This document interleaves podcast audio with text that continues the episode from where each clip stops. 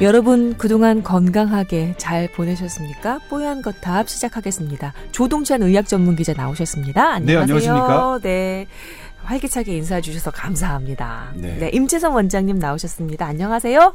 굿모닝. 네, 좋습니다. 예, 두 분 안 싸우고 잘 지내셨죠? 아, 뭐. 네. 정보원 역할한다고 너무 힘들었어요. 그러니까 네. 아니 가장 큰 빨대를 임채선 원장님한테 꽂고 있는 것 같아요. 조동찬 기자가. 하지만 지난주에 길라임을 물 먹었잖아요. 길라임. 근데 사실 저 3년 전부터 알았거든요. 길라임. 아니 왜 얘기 안 해주셨어요? 까먹었어요. 그러니까 그 계속 관리를 해줘야지 사람이 밥도 사고 술도 사고. 근데 이제 그게 만약 3년 전 이제 만약 얘기를 해줬다 그러면 이제 JTBC 같은 경우에는 지난주에 보도했을 때 그 문건을 갖고 저기했단 말이에요. 네. 그러니까 이게 다른 게 아니라 대통령에 관한 이야기라서 이게 들었다 증언만으로는 어려워요. 네, 맞아요. 크로스 체크가 아주 좀 확실하게 돼야 되죠. 그런데 그런 생각은 안 드셨어요? 아니 쓸 이름이 참. 뭐 없었나 보다. 그냥 그 당시 제일 유행하는 그걸로 길라임을 썼구나. 제가 그날 웃음이 나오더라고요. 그날 밤에 이제 물어봤어요. 길라임은 또 뭡니까? 우리 그 시크릿 가든에 저 하지원 씨 이름이 길라임이었잖아요. 당시에는 대통령 전이었고요. 그러니까 그 길라임이겠지. 예, 그리고 그게 벌써 몇 년 전이야. 그때 병원에서는 실명을 쓰지 마라. 그러니까 뭐 그 당시엔 여당 대표니까 대표의 직접 이름을 쓰지 마라. VIP로 하거나 다른 이름을 써라 했는데 그때 이제 그 시크릿 가든이 되게 유행하니까 누군가 처음에 길라임을 쓴 것 같대요. 그래갖고 길라임 하면 근데 나중에 길라임을 하도 많이 쓰니까 사람들이 다 알아버린 거예요. 그래서 병원장이 그러지 마. 길라임 쓰지 말고 그냥 실명을 써라. 이런 식으로 뭐 했다고 그러면은 그쪽 최 씨 그 가족이나 아니면 뭐 VIP의 아이디어가 아닌 겁니까? 네.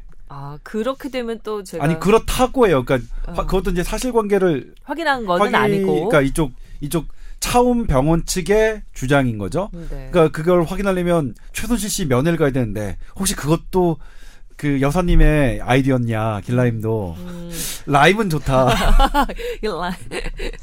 네, 그렇군요. 아유. 이제 언제까지 이 얘기를 나눠야 될지는 잘 모르겠습니다. 사실 청취자 여러분께서도 뉴스 틀면 모두 관련한 얘기가 나오는 게 어쩌면 슬슬 지겨워진다 생각하실지도 모르겠어요. 그런데 가장 우리가 지양하고 경계해야 할 것이 바로 쉽게 지치지 않는 것, 쉽게 지겨워하지 않는 것인 것 같습니다. 그래서 저희는 지치지 않고 지겨워하지 않고 또 이런 얘기를 나눴네요. 뽀얀 거탑 시작할 때. 예, 그렇습니다. 자, 제가 제 소개는 또 안 하고 넘어간 것 같은데 저는 김소원 아나운서입니다. 자, 뽀얀 거탑에서 이 두 동생을 데리고 열심히 진행을 하고 있는 누나 되시겠습니다. 아이고, 주희 PD.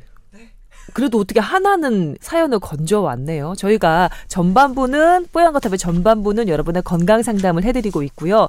그리고 후반부는 본격적으로 주제를 가지고 여러 가지 이야기를 나눠보는 그런 순서로 꾸며드리고 있는데 정말로 이거는 뭐 확인 자체가 거의 필요 없을 정도로 여러분의 그 댓글도 댓글이고 사연도 사연이고 아주 훅 떨어졌습니다. 그래도 하나 건져오긴 했네요. 주희 PD가. 용케. 네. 아니면 부모님 사연이라도 가지고 오세요. 뭐 없어요? 없어요. 주희 PD 요즘에 뭐 건강 다 좋아요? 뭐 걱정스러운 거 없어요? 안 되면 우리 사이에서라도 이렇게 좀 해야죠. 뭐 어떻게? 저 서 있을 때 어깨 높이가 달라서 고민입니다. 저도요. 어깨 높이가 다릅니다. 그래요? 네, 오른쪽이 더 꺼져 있어요. 근데 운동을 좀 하잖아요. 빠르게 걷기를 하거나 아니면 이렇게 스트레칭을 하면 약간 수평을 찾아요. 네. 그래서 저는 이제 의상실에서 유지 PD 일단 담배 끊어요. 진짜. 아니 담배랑 어깨랑도 상관이 있습니까? 일단 끊어보자고요. 네. 근데 몸에 좋다니까 일단 끊기로 하고 주희 PD. 네. 근데 그 저희 아나운서들이 뭐 프로그램 들어가기 전에 의상실에 들어가서 의상 그 담당 직원들이 정장을 피팅을 해주거든요. 이렇게 뭐 어깨 패드도 집어넣고 이렇게 핀질도 해가면서 옷을 몸에 맞게 이렇게 좀 만져주는데 항상 제 오른쪽에 도톰한 어깨 패드를 하나 더 댑니다. 왜냐하면 이렇게 약간 수평이 맞지 않기 때문에 이게 뉴스를 이제, 여러분 제가 SBS 뉴스 퍼레이드라고 주중에 5시 반부터 6시 5분까지 하는 예, 전국 방송 뉴스 프로그램을 진행하고 있답니다. 예, 참고로 전국 방송이에요. 아, 전국 네. 방송입니다. 예, 저희 SBS 라고 해서 SBS 지역과 수도권만 커버하는 것이 아니라 전국 방송으로 나가고 있습니다. 네, 이달의 방송 기자상도 뉴스 퍼레이드를 통해서 나갔습니다. 뉴스가. 네, 예, 예. 다시 한번 축하드리고요, 조 기자님 수상을 축하드리고. 여튼 그런데 이제 뉴스 화면에서 이제 앵커를 바스트샷을 이렇게 쫙 당겨가지고 잡잖아요. 그러면 어깨선이 이렇게 꺼져 있거나 한쪽으로 이렇게 좀 뒤틀려 있으면 상당히 눈에 거슬려 하는 분들이 있어요. 그래서 미리 이렇게 어깨 패드로 조절을 합니다. 여튼 주위 PD도 그렇고 저도 그렇고 어깨가 수평이 맞지 않는다. 괜찮은 건가? 예, 오늘 어깨 질문입니다. 수평을 보기 위해서는 모든 관절을 머리부터 발까지 봐야 됩니다. 네? 어깨인데요? 어깨가 원인이 아니고요. 네. 보통은 고관절에서 발에 그러니까 우리 대퇴골의 위치가 달라지면 골반이 틀어지죠. 골반이 틀어진 몸은 또 반대로 움직여요. 왼쪽으로 내려갔으니까 척추를 오른쪽으로 돌려요. 그러면 어깨는 또 반대로 떨어지고요. 목은 또 반대로 가요. 그 다음에 턱관절이 또 반대로 가요. 이 보상작용으로 중심을 잡으려고 인간은 계속 노력을 하거든요. 그럼 주희 PD나 저나 온몸이 뒤틀려 있다고 보면 되는 겁니까? 그렇죠. 원인이 어디서 시작됐는지를 주희야. 다 뒤틀려 있다고 보면 돼요. 그래서 척추가 안 맞는 사람을 악관절 있죠. 우리 네. 악관절을 교정해주면 그게 착착착착 맞춰져요. 그 원인을 정확하게 봐야 돼요. 그래서 골반인지 다리 길이가 맞는지 대퇴골 길이가 맞는지 그러면 다리가 빠져 있으면서 골반이 뒤틀어져 있으면 척추가 돌아가고 반대로 이제 척추가 길기 때문에 우리 커브를 따라서 이게 좌우가 이렇게 네. 보상작용을 해요. 그리고 어깨가 내려가면 고개는 이렇게 되고 관절이 이렇게 되고. 아 이거 참 어떡하지. 제가 사실은 자세가 아주 바르다고 평소에 자부에 맞지 않던 사람이라서 상당히 충격이 큰데요. 그래서 그거는 검사를 해서 우리가 우리 중심축이 틀어져 있는지 여부를 좀 봐야 되고 그 다음에 측만증 같은 거는 이 자리에서 쉽게 측정할 수 있어요. 그러니까 서가지고 네. 쭉 우리 90도 인사를 해서 등 위치를 보면 예. 이게 틀어져 있으면 이게 척추가 지금 측만증이나 이렇게 틀어져 있구나를 바로 볼 수가 있어요. 어깨 부분이 문제가. 그럼 저희 녹음 끝나고 이렇게 90도로 한번 이렇게 숙여볼 테니까 주희랑 저랑 주희 PD랑 저랑 한번 이렇게 네. 예, 예 봐드릴게요. 한의원 원장님께서 이렇게 방송에 나와주시니까 이렇게 좋네요. 예. 알겠습니다. 담배를 많이 피면 한쪽 어깨를 이렇게 들고 많이 피는 자세로 또 어깨가 올라올 수 있지 않나요? 같이 연결을 시키나. 주희 PD 담배 끊고요. 끊고 봅시다 일단. 네, 주희 PD 담배 끊고요. 정말 피우시는 줄 알겠네. 그렇습니다. 네, 이렇게 스트레칭을 하거나 이렇게 좀 운동을 하고 나면은 다시 자세가 이렇게 똑바라지는 거는 나름대로는 바람직한 거죠. 아직 그렇게 크게 네. 예, 저는 아직 아직 좀 가능성이 있습니다. 네. 이렇게까지라도 하고 싶은 그런 마음이 드네요. 왜냐하면 제가 기립근 이런 것에 대한 자부심, 똑바른 자세 이런 것에 대한 자부심이 좀 있었거든요. 근데 어깨가 자꾸 이렇게 좀 뒤틀리니까 걱정이 되긴 하더라고요. 예, 그래서 겸사겸사 예, 여러분 중에도 아마 틀림없이 있으실 겁니다. 요즘에 다리 한쪽으로 꼬는 분도 많고 예, 그리고 컴퓨터 할 때 한쪽 팔꿈치만 기대고 하는 분도 계시고 그래서 아마도 저희 같은 그런 문제 있는 분들 계실 것 같아서 겸사겸사 말씀드려봤습니다. 자, 이번에는 다음 사연입니다. 첫 번째 사연은 이 주희 PD의 사연이었고요. 다음 사연입니다. 아, 저는 머니볼을 듣다 넘어온 애청자입니다. 환영합니다. 아싸. 들었나? 예. 머니볼을 듣다가 넘어온 애청자입니다. 이렇게 시작해 주신 분입니다. 아, 이분은요. 고지혈증 있으시답니다. 그리고 혈압도 약간 높으신 모양이에요. 그래서 병원 처방을 받아서 매일 약을 복용하고 있는 분입니다. 현재 망막에 문제가 생겨서 망막 관련한 약도 복용하고 있습니다. 개인적으로는 오메가3와 루테인도 먹고 있습니다. 이제부터 질문 나갑니다. 자, 제가 지금 말씀드린 모든 약을 다 한 번에 복용해도 문제가 없는지 궁금합니다. 아니면 차라리 몇 차례 나누어서 하루 중에 뭐 아침, 점심, 저녁 이렇게 나누어서 복용을 하는 것이 더 좋은지 아니면 시간이라도 좀 시차를 두어서 복용하는 것이 좋은지 더 좋은 방법을 알고 싶다고 하셨고요. 두 번째 질문은 지난주에도 커피 얘기가 나왔었는데 이분도 역시 커피 얘기를 꺼내셨습니다. 제가 커피를 매우 좋아합니다. 그래서 약을 복용할 때 커피와 함께 복용을 하는데 이것도 문제가 없을지 걱정입니다. 약을 커피나 주스, 우유 등과 복용하면 약효에 문제가 생기는 경우도 있나요? 라고 물어오셨습니다. 우선 커피 얘기가 또 나오는 커피의 부작용 중에 위산 촉진, 위산 과다를 만드는 게 있어요. 그래서 커피 먹으면 속쓰리 사는 사람이 꽤 있거든요. 그렇죠.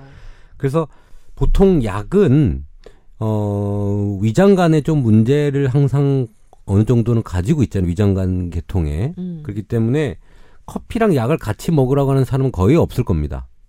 그죠? 네. 그래서 그 두 가지만 딱 보더라도 커피랑 약은 따로 먹어야겠다 생각을 해야 될 것 같고요. 네. 우유, 주스 보통 그렇게 권하진 않아요. 일반적으로 식후 30분 내에 네. 물과 먹으라고 하고요. 네. 보통 음식물이 넘어간 이후에 약의 흡수를 높이기 30분 간격을 좀 띄는 거잖아요. 이때 물이 제일 좋고 커피나 우유나 이런 것들은 좀 따로 드시는 게 좋을 것 같아요. 왜냐하면 이거에 대해서 모든 음식물과 약, 그 수많은 약 종류에 대해서 상호작용을 연구할 수는 없거든요. 그러니까 약의 효과를 제대로 발휘하려면 따로따로 그냥 먹는 걸로 생각을 하시는 게 좋을 것 같습니다. 위장에서 음식 유물이 약간 내려가고 난 다음에 약을 복용해야 되는 이유가 있나요? 음식물 중에 이제 상호작용을 일으킬 수 있는 것들도 있으니 보통은 그냥 저희가 지난번에 그 말씀을 드렸습니다만 그 물약 실험약에 사용된 그런 방부제가 네. 정말 우리한테 좋은 비타민 C와 반응했을 때 발암물질이 반응하는 경우도 있잖아요. 네.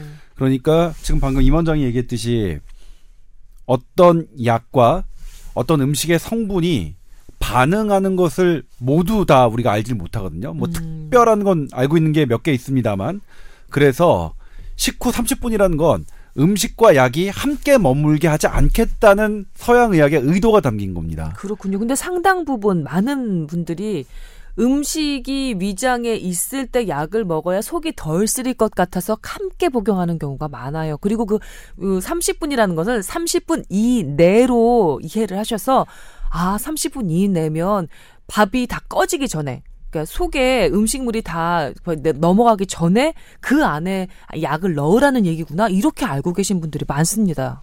네, 뭐 근데 그게 아니라는 거죠. 네, 그래서 대부분이야 문제가 안 되니까 뭐 지금 이렇게 그것에 대해서 엄격한 가이드라인이 따로 그 정립되진 않았겠죠. 네. 그런데 몇몇 같은 경우에는 발암물질이 생성되는 경우도 있으니까 그래서 그건 식후 30분입니다. 식사 후에 30분이고요. 네. 그리고 이제 커피 같은 경우에도 여러 카페인이나 다른 그 물질들이 상당히 많거든요. 굳이 이것을 그 내가 효과를 발휘하기 위해서 어떤 먹는 약과 함께 할 필요는 없겠죠. 극명하게 나타나는 게 암 환자 있잖아요. 네. 항암 치료를 받을 때 먹는 항암제든 주사를 맞는 항암제든 간에 선생님들이 뭐라고 하시면 절대로 항암제가 들어갈 때는 아무것도 하지 마세요. 온전하게 항암제가 그 작용할 수 있게만 해주세요. 이렇게 말씀하시거든요. 그러니까 그렇게 생각하면 뭐 이해가 되시겠죠. 그러니까 그러네요, 우리가 바라는 목적을 하기 위해서는 그것 온전히 작용하도록 왜냐면 그게 온전히 작용했을 때를 우리가 그 약의 치료 효과라고 뭐 생각하고 있는 거니까요.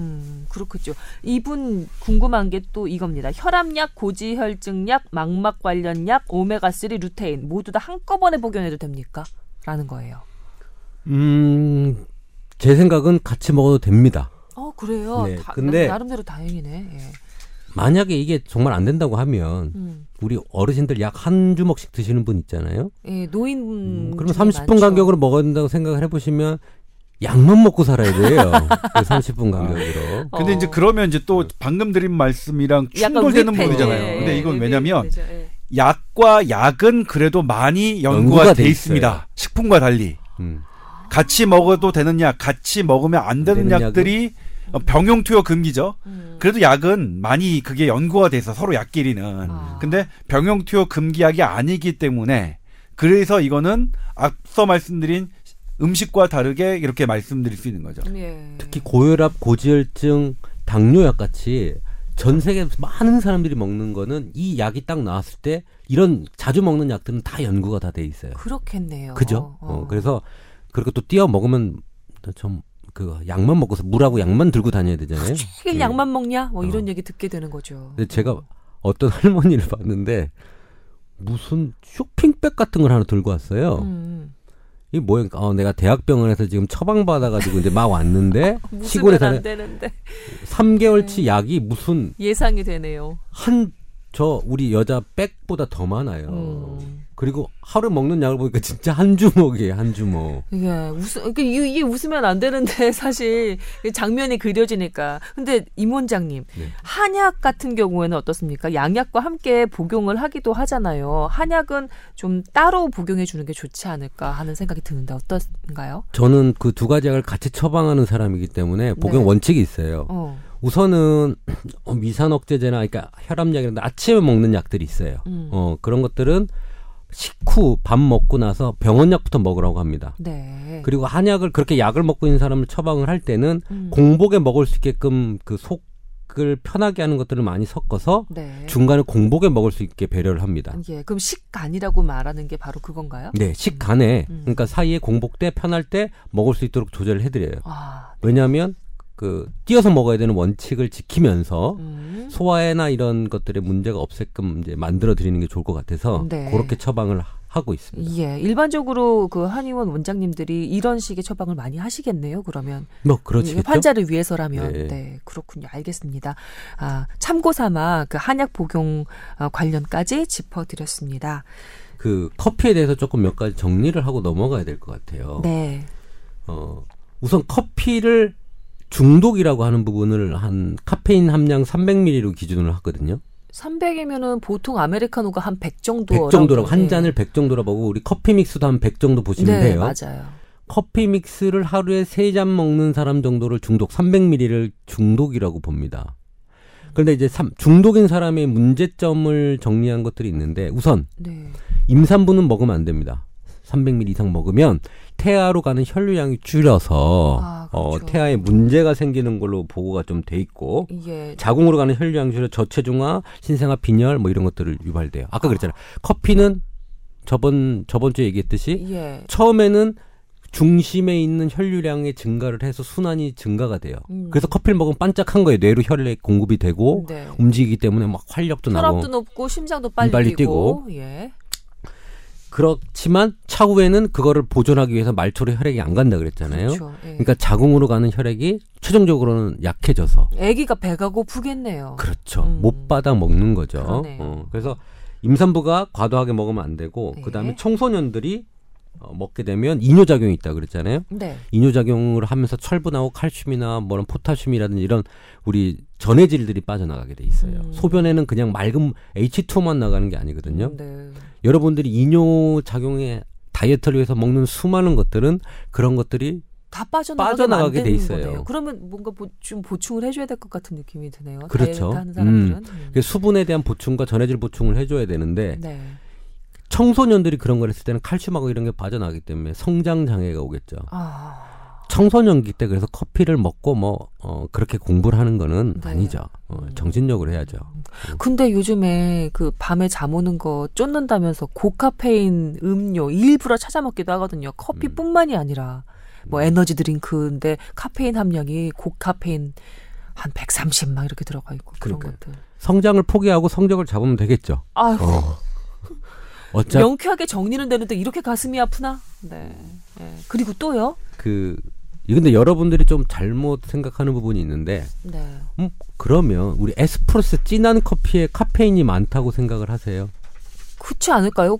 아주 이렇게 뜨겁게 해서 예. 근데 이게 재배하는 지역과 해발, 고도, 제품의 종류에 따라서 카페인 양이 틀려요. 맛과 향은 진하지만. 와, 몰랐던 사실이에요. 그래서 해발 고도 600m 이상에서 자라는 커피 종자들은 네. 진하면서도 카페인 함량이 작아. 그걸 아라비카라고 하고요. 그래서 아라비카가 그렇죠, 좋은 거예요. 아, 그렇구나. 맛은 좋고 향도 좋은데 카페인 함량은 상대적으로 적어. 맞아요. 예, 아라비카. 예. 그래서 해발 600m 이상 고지대에 생산하는 걸 아라비카라고 하고, 네. 그래서 에스프레소는 주로 아라비카를 주로 사용을 하는 거예요. 아, 네. 근데 저지대에서 자라는 우리 막 인스턴트 커피에 많이 들어간 로부스타 계통의 품종들은 카페인 함량이 보통 140이나 100이 넘어요. 한 잔 떼서 먹으면. 네, 네. 그러니까 아라비카가 고급이겠죠. 네, 그렇겠네요. 그러면서 카페인 함량은 젖지만 맛과 향이 진한 제가 아라비카랑 관련 없습니다. 네. 그렇게 드시면 카페인 함량이 적은 걸 한번 찾아서 드셔보세요. 네. 그렇군요. 왜 그냥 아메리카노 원샷으로 좀 모자르다 생각하는 분 추가해서 투샷으로 드시잖아요. 네. 이런 분들도 그 내가 지금 막 먹고 있는 아메리카노 그 커피가 이 커피 원두 품종이 뭔지 한번 따져보고 드시는 것도 도움이 될 것 같아요. 저는 이제 아마 그런 시대가 자기한테 맞는 커피 품종, 우리 3대 커피 뭐 있지 않아요? 뭐 하와이에서 자라는 이름을 다 까먹는데 하와이에 그 커피 비싸요. 비싸요. 네. 그리고 뭐 어디에 뭐 루아 커피도 비싸고 뭐 다람쥐 똥커피, 코끼리 별별 게 많더라고요. 예. 예. 하여튼 뭐 자기한테 맞는 커피를 드시면 될 것 같고. 예. 커피 검색해보다가 가장 충격적인 게 전 가남에 효과가 있다는 논문을 깜짝 놀랐어요. 가남? 네, 커피가. 물론 변비에 좋다는 얘기는 많이 하니까 우리가 커피 간장을 하잖아요. 혹시 항문으로 집어넣습니까? 네. 그러니까 변비가 심한 분들은 커피 간장을 많이 합니다. 네. 그거는 제가 이해가 됐는데 간암에도 효과가 커피가 좋다고 발표가 돼 있어요. 어떤 기준으로 간암에 효과가 있는지도 궁금해지긴 하네요. 이 커피 잘 아시죠? 조 기자님도. 뭔가 아니, 저 잘 알지는 못합니다. 커피 갈아서 마시고 이런 것도 한번 시도해봤다고 그러시지 않으셨나요? 네. 그 정도면 커피의 카페인 함량 같은 경우에는 물론 이제 얼마나 진하게 하느냐가 사실은 제일 가장 큰 관건이겠죠. 그러니까 똑같은 아라비카라고 하더라도 그러니까 얼마나 그걸 넣느냐, 내가 2스푼 넣느냐 아니면 1스푼 넣느냐에 따라 좀 다르겠죠. 그다음에 이제 이걸 내리는 방법 같은 경우에도 드립이냐 이제 에스프레소냐. 에스프레소는 그러니까 고압을 하는 거거든요. 예. 압력을 되게 높이는 거니까 단순히 고압으로 하는 거죠. 예. 단순히 드립하는 것보다는 더 많은 양의 커피 성분이 밑으로 빠져나오는 그런 특징이 있죠. 그래서 더 많은 카페인이 있고 더 많은 그런 저기가 있고. 참고로 말씀드리자면 물이잖아. 커피는 물에, 드립은 물을 따르는 거잖아요. 그래서 물에 녹는 성분만 우리가 마시는 거예요. 원래는 커피는. 그런데 고압, 압력을 꽉 하는 거는 물에 녹지 않는 것조차 내리는 효과가 있거든요. 그러니까 기름에 녹는 성분까지도. 그래서 에스프레소가 더 맛이 풍부하다라고 얘기를 하는 건데요. 그렇겠네요. 근데 커피에서 가장 중요한 건 그렇죠. 커피는 내가 억지로 마실 필요는 없다. 내가 카페인 분해 요소가 없는데 알코올 분해 효소가 없으면 술이 되게 위험할 수 있거든요. 네. 똑같이 카페인 분해 요소가 없어서 이걸 먹으면 내 심장 발랑발랑 뛰고 막 불안해 죽는데 커피가 몸에 좋다고 하니 암 예방 효과가 있다고 하니 뇌종양 특히 악성 뇌종양 예방 효과가 있다고 하니 마실 필요는 없다. 그러면 더 안 좋다라는 거고. 그다음에 커피 또 마실 때 주의할 거. 식게 한 다음에 마시자. 이번에 이제 세계 보건기구가 뜨거운 음료에 대해서 발암 물질로 선정을 했죠. 그러니까 커피 뜨겁게 마신다면 이제 미지근하게 마시는 게 저기라고 하자. 왜냐면 커피 마니아들 사이에서 그런 교본같이 내려오는 게 커피가 가장 최적적으로 맛있는 온도가 뭐 80에서 90도의 온도로 내리고 75도가 됐을 때 마시자 이런 게 있는데 그 75도는 발암물질입니다. 예, 설람, 식도암 유발할 수 있는 인자가 될 수 있다고 저번에 언젠가 우리 뽀얀거탑에서 여러분께 말씀드린 적이 있는 것 같습니다. 그게 분명히 올해 같은데 그게 언젠가 싶네요. 이런 사태들이 많이 터지니까. 그러니까요. 갑자기 기억들이 뒤로 막 밀려간 느낌이 들죠. 이를테면 지난해가 메르스 사태인데 저는 메르스가 한 10년 전처럼 느껴져요. 참 다이나믹한 세상이야 우리 사회. 네. 세월호, 메르스, 최순실 뭐 이렇게 매년마다 이 태풍들이 몰아치네요. 그러네요. 발전되려고 그러나 봐요. 네, 그러니까 2013년은 취임, 2014년은 세월호, 2015년은 메르스, 2016년은 최순실. 와. 내년이 더 기대가 됐었는데 여기서 끝날 것 같네요. 어디선가 읽은, 한겨레 21에서 읽었나?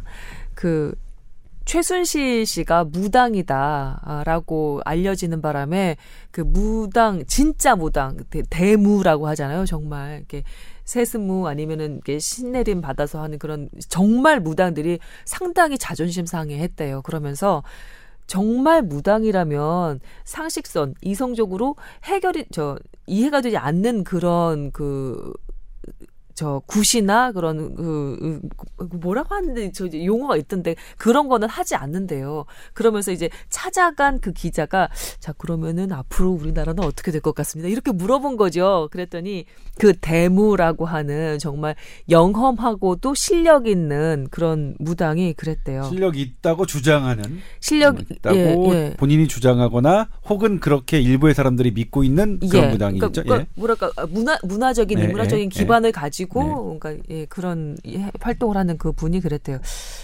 내년이 더 힘듭니다.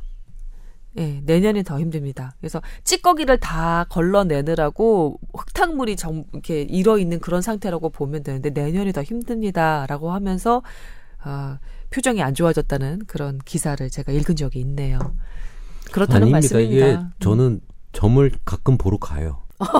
유명하시단 분들 조금 자주 보러 가고 하는 일이 많다 보니까 좀 물어보기도 하고 나라 상황도 좀 물어보기도 했었어요. 저도 임원장이 추천한 점집을 한번 간 적이 있어요. 저기 우리 녹음 끝나고 살짝 정보 좀. 그거는 좀 비밀이긴 한데 수많은 또 여기 S본부 사람들이 갔다는 소문이 있습니다만 제가 2년 전에 저쪽 일산 쪽에 한번 들렸던 적이 있어요. 혹시 장영규 선배님이 아니에요. 조성환 선배가 아닙니다. 제가 찾아서 갔습니다. 아닙니다. 그림점이라고 들어보셨어요? 아니요, 몰라요. 충격이었습니다. 그게 뭘까요? 궁금하다. 저도 이 얘기 들었는데 가보고 싶어요. 뭐냐면 딱 임원장이 등장하면 어떤 숫자를 쓰는 거예요. 뭐 이를테면 그 당시에 뭐 1군가 뭐 이러면 이 1군가 2공인가 뭐 이렇게 딱 하면 그 액수를 갖고 그 돈 아니면 그 규모 아니면 그 위치의 뭐 주소 갖고 대단히 고민하고 있는 그 숫자인데 그 숫자를 바로 쓰시더래요 그분이. 그러니까 내가 내 생년을 딱 얘기를 하면 그림을 계속 그려요. 한 7장 정도를 쭉 그리더니 그때 제가 해외에 뭐 진출 때문에 뭐 투자랑 이런 것들 때문에 고민을 막 하고 있었는데 너 18하고 2가 뭐야? 18억 2억이 뭐야? 이러는 거예요. 그래서 그때 그 고민이었거든요. 20억으로 투자금을 할까? 18억으로 할까? 내가 2억을 낼까? 뭐 이런 고민을 하고 있었는데 숫자를 정확히 맞추는 거예요. 그래서 너 해외 가네? 그러니까 너 바다 건너 가서 일하네? 바로 맞추는 거예요. 북한 통해서 갈 수는 없으니까 바다 건너 갔겠죠? 근데 그림이 바다 건너서 대한민국을 넘어가 있어요. 그리고 숫자를 거기다 쓰고 그래서 제가 물어봤어요. 심술을 하시나? 아니에요. 참고로 말씀드리자면 본 발언은 SBS 입장과 다를 수 있습니다. SBS는 뭐 그런 개인의 이런 영험한 능력이나 이런 부분에 대해서 신뢰하는 그렇지는 않습니다. 그냥 재미로. 그렇죠. 재미로. 과학적인 검증을 저희가 더 중요하게 여기니까요. 너무 무당 얘기가 요즘 많이 나오니까 그래서 점을 보러 갔는데 너무 정확하게 맞추는 거예요. 근데 그 당시 제가 물어봤어요.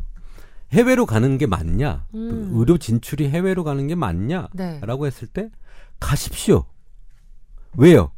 한국은 더 어려워집니다. 5번의 고비가 온다 그랬어요.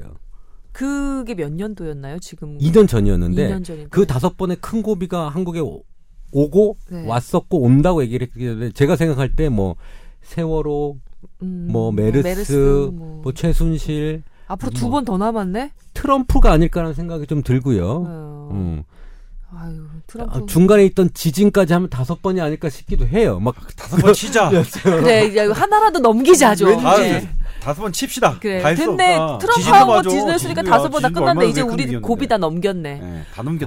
됐다. 털었다. 됐어. 우리 이제 됐어 다. 다음 날 5번 다 끝났어. 여튼 그래서 가시는 대로 중국 진출하니까 잘 되셨어요. 지금 2년 넘으셨잖아요. 이제 그 당시 이제 그렇게 하는 걸로 하고 그때 이제 투자금을 진행을 해서 병원을 짓고 지금 진행을 하고 있는데 그 당시 이제 그 얘기를 듣고 나니까 사람 심리가 5번에 우리나라가 위기가 온다는 것과 뭐만 오면 이 위기인가 이게 예, 그러니까 어떤 주술에 걸린 것처럼 그러게. 이렇게 되는 게 사람 예. 심리인 것 같아요. 그러니까 그게 대부분의 예언자가 지나고 나면 다 몇 %퍼센트 맞았다는 게 다 이런 심리잖아요. 맞아요. 사실은 네. 그 냉정하게 따져보면 아닌데 네. 뒤 그러니까 세 번 위기가 와 그러면 나중에는 지나고 나서 그 세 번이 이거였나 보다 해서 그의 예언자 대단하네 이런 거니까. 예, 이게 자기 충족 예언이라고 예. 이제 심리학에서 많이 연구를 한 심리학 전공자십니다. 예, 내가 그러네. 예, 그랬습니다. 아니 근데 이왕 이렇게 된 김에 우리 주제로 넘어가죠. 왜냐하면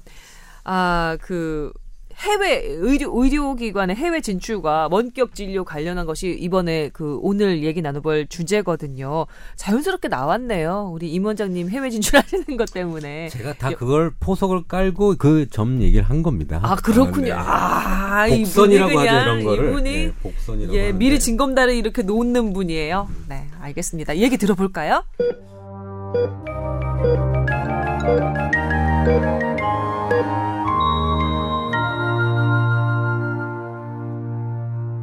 그 우리 박근혜 정부의 큰 의료 정책 두 가지를 꼽으라고 하면 네.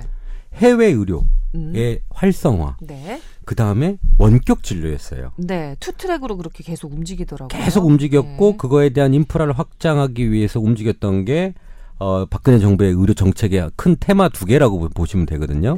그 다음에 그 외 곁다리를 얘기하면 뭐 4대 중증 질환, 그러니까 대선 공약이었죠. 네. 보험 강화 이런 것들이 있을 수가 있는데 네. 그래서 해외 의료 진출 법안을 만들어서 2015년도에 제정이 돼서 12월 달에 해서 실행이 2016년도 6월에 시행이 됐어요. 그러니까 새로운 법이 만들어진 거죠. 네. 해외 의료에 대해 해외 의료 진출에 관련해서 지원해 주겠다. 니네 의료, 바이오 모든 분야에 그런 것들을 지원해 주겠다는 법률을 만들게 됩니다. 네. 그리고 박근혜 정부 때 사실 두 번째 법률 제정을 하려고 했었죠. 네. 원격 의료를 좀 활성화시키려고 네. 그 원격 의료를 합법화, 원격 의료를 지금 사실 막고 있거든요. 그러니까 의료법에 보면 의료는 대면 진료를 원칙으로 합니다. 네. 의사랑 환자가 직접 얼굴을 보고 진료를 봐야지만 그게 성립이 되는 거거든요. 이때까지는 그것이 상식이었죠. 그 외를 생각한 적이 별로 없었죠. 그런데 어느 순간 갑자기 원격 의료? 야 진짜 우리가 IT 강국은 강국인가 봐. 뭐 이런 생각까지 이제 가게 되는 거죠. 아니에요. 그런데 사실 상당히 의사 사회에서 좀 얘기가 많았죠. 그렇죠. 반대가 많았죠. 예. 근데 이거에 대한 법률적인 부분은 어떻게 됐었냐면 어떤 한 의사가 전화로 환자가 문의가 왔어요. 이런 걸 이렇게 해서 이렇게 하겠습니다. 그럼 약 처방하고 해주십시오. 원래는 대리인이 가서 부모거나 가족이 가서 약을 탈 수 있는 제도가 있어요. 근데 전화상으로 이렇게 해서 했는데 그게 법적인 제재를 받게 되는 순간이 왔어요. 그러면 이거는 문제가 되지 않겠냐고 해서 결국 헌재까지 갔거든요. 네. 그런데 두 대법원과 헌재의 의견이 달랐어요.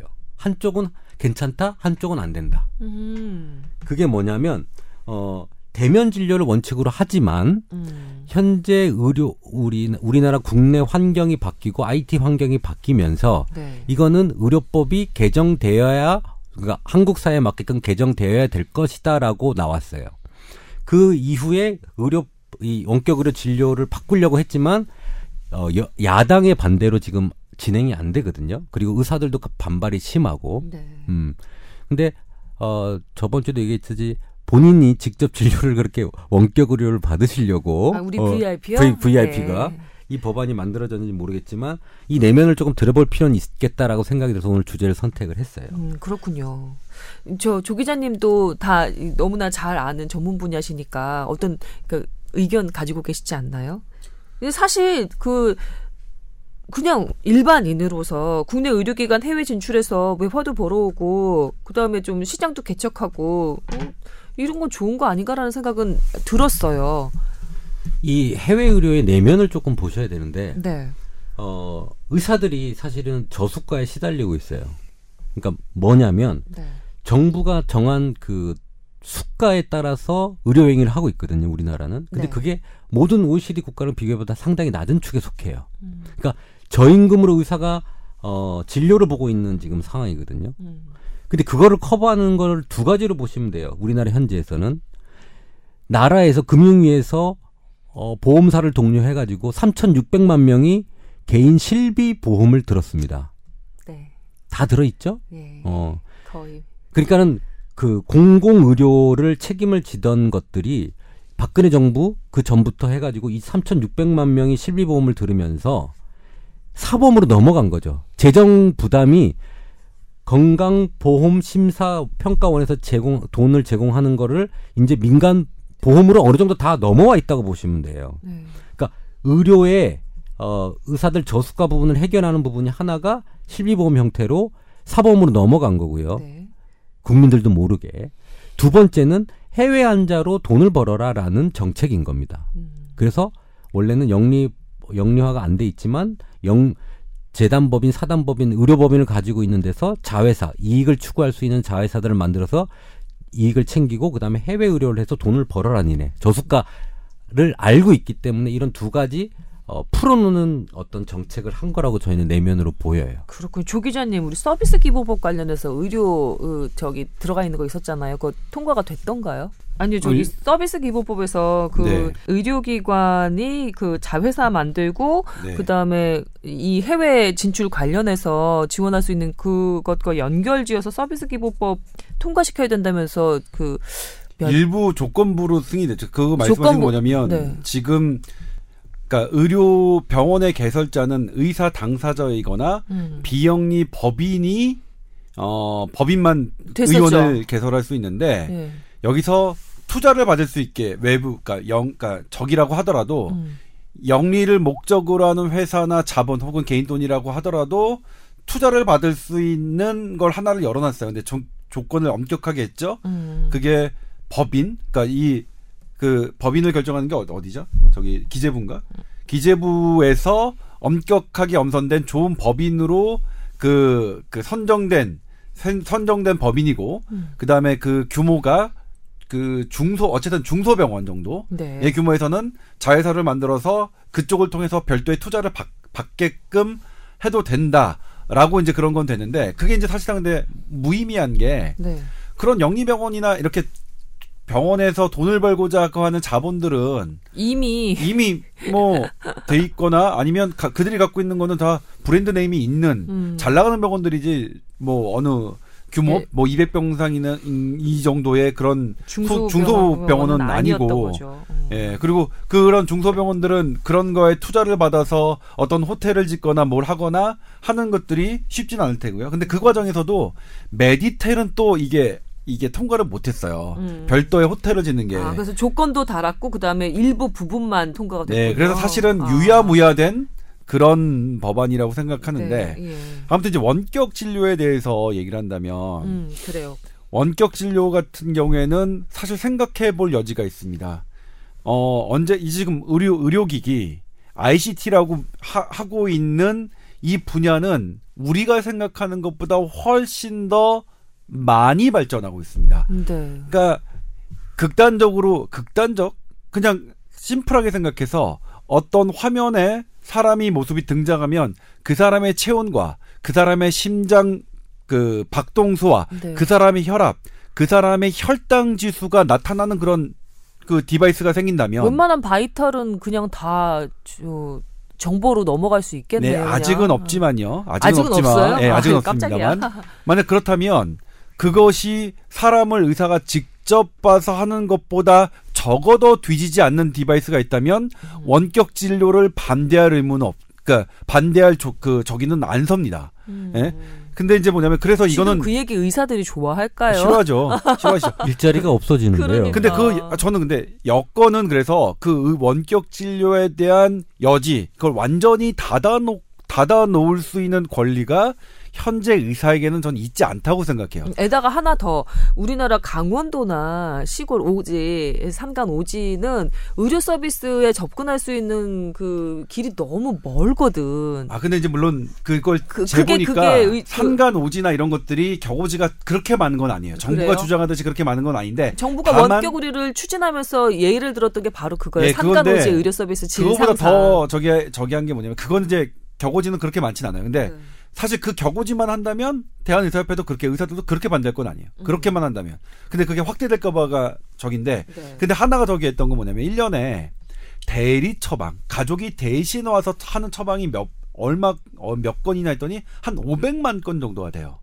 상당한 건가요? 상당한 네. 거죠. 아이고. 상당한 거죠. 그러니까 어차피 가족이 와서 대신 받는 것보다 그 환자가 직접 하는 것들이 더 낫지 않겠느냐 하는 게 이제 보건당국, 원격 의료를 추진하려고 하는 보건당국의 가장 큰 그 근거였거든요. 네. 근데 이게 이제 들어오는 배경이 근데 좋지가 않았어요. 배경이 안 좋아요. 왜냐면 네. 이게 그래서 원격, 지금 임채선 원장님께서 이 문제를 발제를 하신 거잖아요. 네, 원격 의료라고 하면 또 하나의 의료 시스템이죠. 의료 시스템은 하나의 일개약, 혈압약, 일개 당뇨병약도 시중에 들어오려면 엄격한 임상시험을 거쳐야 되죠. 네. 그럼 이것도 적어도 원격 진료가 얼마나의 안정성, 얼마의 효과를 갖고 있는지를 네. 파일럿 스터디라도 하고 들어왔어야죠. 검증이 되고 난 다음에 제도가 만들어져야 되는 것 같은데 제도를 먼저 만들면서 검증을 해나가면 되는 거 아니야? 이런 식으로 밀어붙였던 느낌이 없잖아요. 네, 그게 대한의사협회 그다음에 보건의료단체, 시민단체들이 반대하는 결정적인 이유였죠. 그러니까 이렇게 성급하게 너무도 성급하게 들어왔다. 그것도 이제 이게 공백기에 생겼었죠. 지난번 문영표 장관이 들어오기 전이죠. 그 정진엽. 아니 정진엽 장관 전에. 그 정치인 있잖아요. 그 지금 그 오히려 적을 바꿔서 민주당 국회의원이 되신 저기 진영. 네, 진영. 네. 진영 장관이 그 보건복지의 정책에 반대해서 본인이 스스로 복지부 장관을 물러났고 네. 거기에 이제 차관 대응 체제에서 이 원격 진료법이 이게 들고 나온 거예요, 복지부가. 그러니까 이거는 뭐냐면 우리 언론이 미디어가 생각하기에는 기재부가 장관 없으니까 차관 있을 때 찍어 눌렀다라고 생각하기 쉽잖아요. 그러니까 이게 까마귀 날자 배 떨어지겠지만 딱 어쨌든 간에 그런 의심을 충분히 살만하게 했고. 그러네요. 상황상. 그러면 기재부를 누가 기재부는 어떤 적이냐. 보건복지부는 그래도 국민의 보건과 복지를 중시하는 건데 기재부는 아니잖아요. 기재부는 우리나라가 얼마나 잘 먹고 살게 하느냐를 더 중점적으로 보는 부서라서 네. 이게 국민의 건강상의 문제가 그 화두가 아니라 자본 논리가 아니냐. 그리고 그 자본 논리의 큰 축이 삼성 아니겠느냐. 삼성은 또 이 그런 회사를 갖고 있죠. 초음파를 네. 만들고 뭘 하고 이런 디바이스를 만드는 회사를 갖고 있으니까 그런 오해들을 충분히 살만하게끔 이 원격 진료가 우리나라에 도입됐다는 게 그게 비극이죠. 이게 그러니까 삼성이 바이오 의료기기 사업 그 분야로 뭐 확장하고 추진하는 그 시기와 딱 맞아떨어져서 이 원격 의료 그 정책이 추진이 되니까 누구라도 의심할 수밖에 없는 그런 상황이 된 거죠. 그래서 이 두 분 다 조 기자님도 그렇고 임채선 원장님도 그렇고 배경이 이러면서 네. 고개를 절레절레 흔드시는 이유가 바로 이것입니다. 이 원격 의료의 가장 수혜 집단이 무엇일까라고 좀 고민을 해보면 네. 이런 좀 레파토리를 좀 만들어 보면 만약에 우리 디바이스를 보세요. 우리 삼성 무슨 손목시계들 많죠. 여기에 혈압하고 생체 징후가 측정이 돼서 데이터가 데이터베이스로 넘어가요. 그럼 거기에서 평균 이상이 된 사람을 소팅을 해서 거기에 있는 의사가 그걸 내용을 판독을 해서 환자한테 알려줍니다. 뭔가 이상했으니 체크해 보십시오. 이걸 어떻게 보면 원격 시스템입니다. 네. 그리고 그 서비스에 만약에 1,000원을 부과한다고 생각을 하십시오. 그럼 저 같으면 할 것 같아요. 1,000원인데 뭐. 1,000원인데 뭐. 근데 그 데이터가 쌓이고 나면 그런 것들에 대해서 환자 문제 있으면 나 병원 가야 돼. 그럼 병원 어디 가야 될까? 거기에 관련된 앱이나 이런 프로그램들이 있으면 내가 그 병원을 선택하게 되고 이 의료 디바이스나 이런 만약 이걸 삼성생명이 한다고 생각을 해보세요. 모든 것이 얽혀있는 매트릭스 사회가 되는 거네요. 의료 관련해서는. 그렇죠. 거기서 다 해서 평가를 해가지고 건강검진 비슷하게 위험 리스크를 알려주는 거죠. 엄청나게 큰 시장이다. 네, 돈 많이 벌리는 시장. 너무 돈이 되는 시장이에요. 예. 그러니까 이렇게 해서 이런 것들이 되려면 이 원격 의료법이 돼야 되는 상황이에요. 왜냐하면 이게 의료기기 등록이나 이런 것들이 참 어렵거든요. 기계 자체가. 예. 그러니까 이 법이 통과가 되면 이런 ICT 시스템을 가진 회사가 돈을 벌게 돼 있는 거죠. 이게 일반인들은 잘 느끼지 못하고 그냥 꿈에 그리는 그 사회가 현실화되는 거여서 좀 그 기대를 하면서 지켜볼 수 있긴 하겠지만 아는 사람들, 전문인들, 의사 사회에서 보기에는 이거 서두르는데 이게 잘 기반이 조성되지도 않았는데 이거 너무 서두르는데 이상하다라고 느낄 법하네요. 그렇죠. 일단은 이거는 대한의사협회에서 사실 제가 직접 제 친구들이나 대한의사협회 회의를 가서도 보면 원격 진료가 결국 가야 될 방향 아니냐, 계속 디바이스를 하는데 그것을 계속 묶어놓고 우리나라만 하지 말자, 그러면 다른 나라에서 만약 이런 것들이 확 발전했을 때 과연 우리가 우리 의료, 대한민국의 의료가 그걸 버텨낼 수 있겠느냐는 문제까지 있어서, 그런데 이건 신뢰 문제라고 생각해요. 복지부의 정책을 대한의사협회가, 의사의 직능단체가 신뢰하지 못하는, 그리고 신뢰하지 못할 만한 여지를 복지부가 제공했다는 것이고요. 네. 일단 뭐냐면 현실에서 당장 진료를 하는 의사는 그럼 원격 진료의 이 장비는 누가 사줄 것이며 그거에 대한 수가는 어떻게 될 것이냐. 그러니까 원격 진료를 한다 하더라도 환자를 본다면 똑같이 그 대면 진료보다 더 낮은 수가로 보기는 의사로서는 쉽지 않거든요. 왜냐하면 리스크는 똑같거든요. 그거에 사고가 나면 나의 법적 책임은 똑같은데, 근데 이건 별도의 장비가 들어가죠. 장비와 또 그 유지비, 그 다음에 환자의 기존 그 진료비, 최소한 진료비라고 따진다면 이건 더 높게 받을 수밖에 없거든요. 그런데 정부는 그런 것에 대해서 정확한 대안을 제시하지 않았습니다. 그러니까 그런 구체적으로 실증적으로 원격 진료가 그 도입됐을 때의 그런 디테일, 현실에서 이루어질 디테일에 대해서 전혀 고민하지 않고, 제가 물었어요. 그거 얼마 정도로 생각하시나요? 했더니 그 대답을 못해요. 그 연구진은 뭐냐면 원격 진료를 정부의 돈을 받아서 연구를 했던 의료진은 지금 기본 진료, 대면 진료비에 한 3배 정도면 수지타산이 맞을 것 같다 이렇게 했는데, 무슨 근거로 그렇게 얘기를 했을까요? 그러니까 그런 뭐 연구 비용, 디바이스 비용, 그다음에 그 기본, 그러니까 일단은 대면 진료는 무조건 그 비용이 들어가야 되고, 네. 그다음에 그 디바이스를 개발한 업체가 그거를 들어가면 그것도 최소한 수백만 원 정도가 들어가거든요. 그리고 수백만 원 정도의 그걸 계속 프로그램 유지하고 관리하려면 관리 비용이 들어가잖아요. 그렇겠죠. 그래서 한 3배 정도로 얘기를 한 거예요. 그것도 이제 하나의 연구기 때문에 얼마나 믿을 만하냐는 뭐 저기지만, 근데 기본적으로 나온 연구 중에서 3배 정도가 든다면 누가 대면 진료하겠어요. 돈이 더 드는데. 그리고 실제로 대면 진료보다 원격 진료가 우수하다는 근거가 지금은 전혀 없는데. 그러니까 대리 처방을 정부가 내세웠던, 가족들이 대리 처방을 하는 것을 막을 수 있겠다라고 생각하지만, 만약 내가 병원에 가면 7,000원이면 해결했는데 집에서 컴퓨터 들여놓고, 왜냐면 대면 진료라는 건 쌍방향의 서비스가 있어야 되거든요. 환자 측도 그거를 들여놔야 돼요. 뭐 그렇지 않고서는 뭐 안 되니까.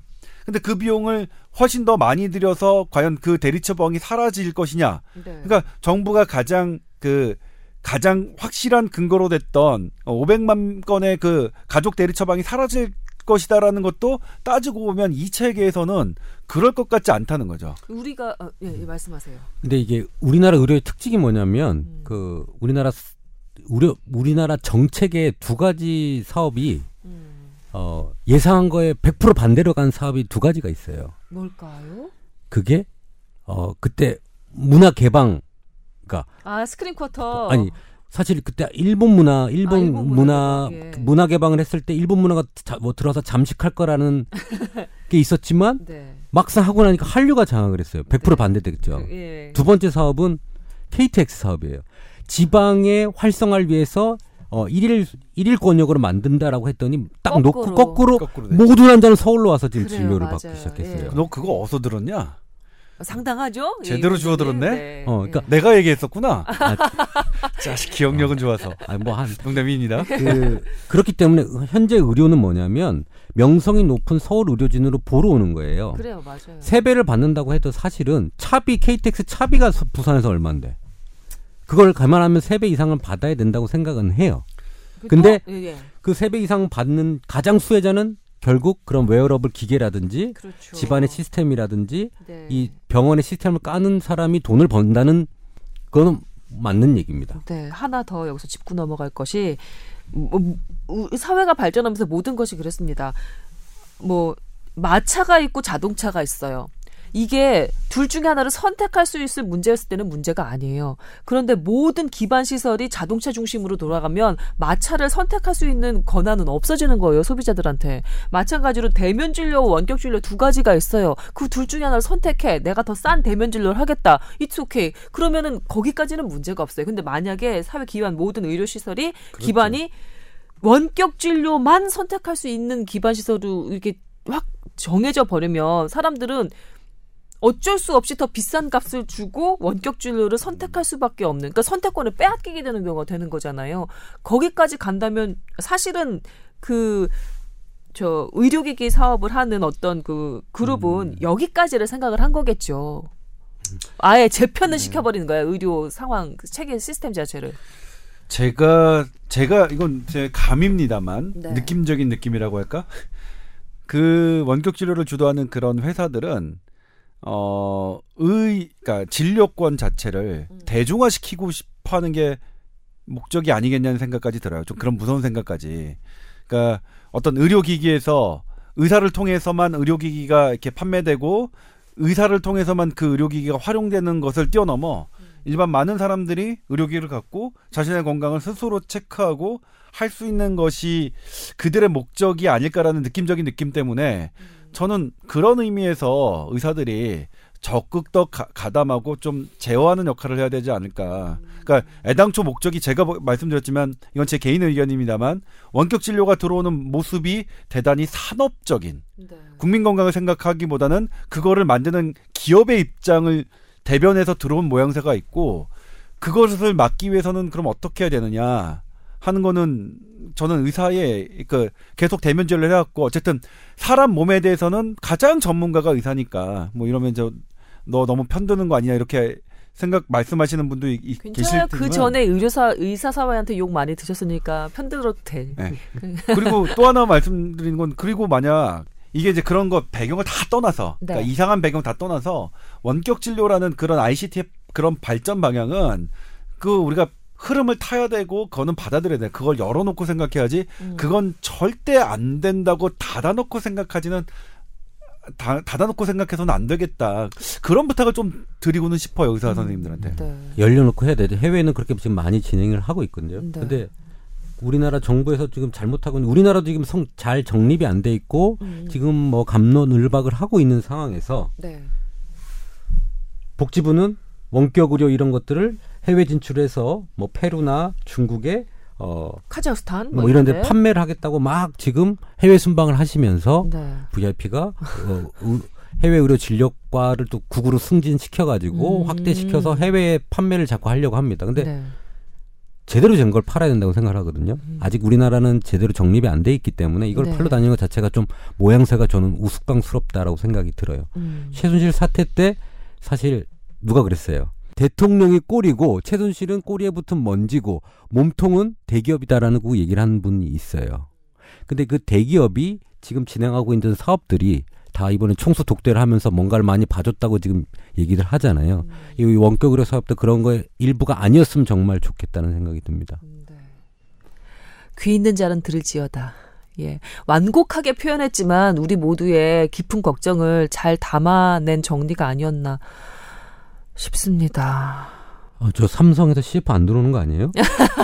할 생각이었어요? 걱정하지 마세요. 네. 들어오지 않아요? 근데 정말로 큰 시장은 큰 시장인가 봐요. 이렇게 군침을 흘리는 걸 보니까 앞으로 뭐 고령화되고 전부 다 의료 서비스 관련해서는 뭐 이게 안 살 수가 없는 서비스가 되는 거니까 엄청 큰 시장이니 누구라도 침을 흘리겠죠.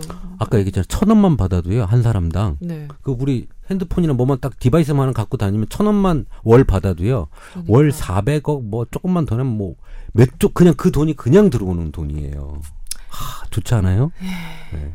큰 시장이니만큼. 근데 사실 생명과 건강이 달린 문제잖아. 신중에 신중을 기하는 것도 맞죠. 아까 네. 조 기자님 말씀대로 그 원격 의료 시장에 대한 논의 자체를 막으면은 또 안 되지만 네. 신중해야 될 것 같습니다. 자, 시간이 벌써 1시간이 됐습니다. 자, 오늘 이야기는 여기서 마무리해야 될 것 같고요. 참 어떻게 겨울에 이렇게 얘기가 더 뜨거워지는지 모르겠지만 앞으로 이 시국 어떻게 더 흘러가는지 여러분과 함께 더 지켜보도록 하겠습니다. 그 가운데서도 절대로 건강을 잃으면 안 된다는 거 저희 뽀얀거탑에서 예, 광고 말씀드립니다. 자, 오늘 수고하셨고요. 다음 주에 또 건강한 모습으로 다시 뵐게요. 고생하셨습니다. 네, 고맙습니다. 감사합니다. 고맙습니다.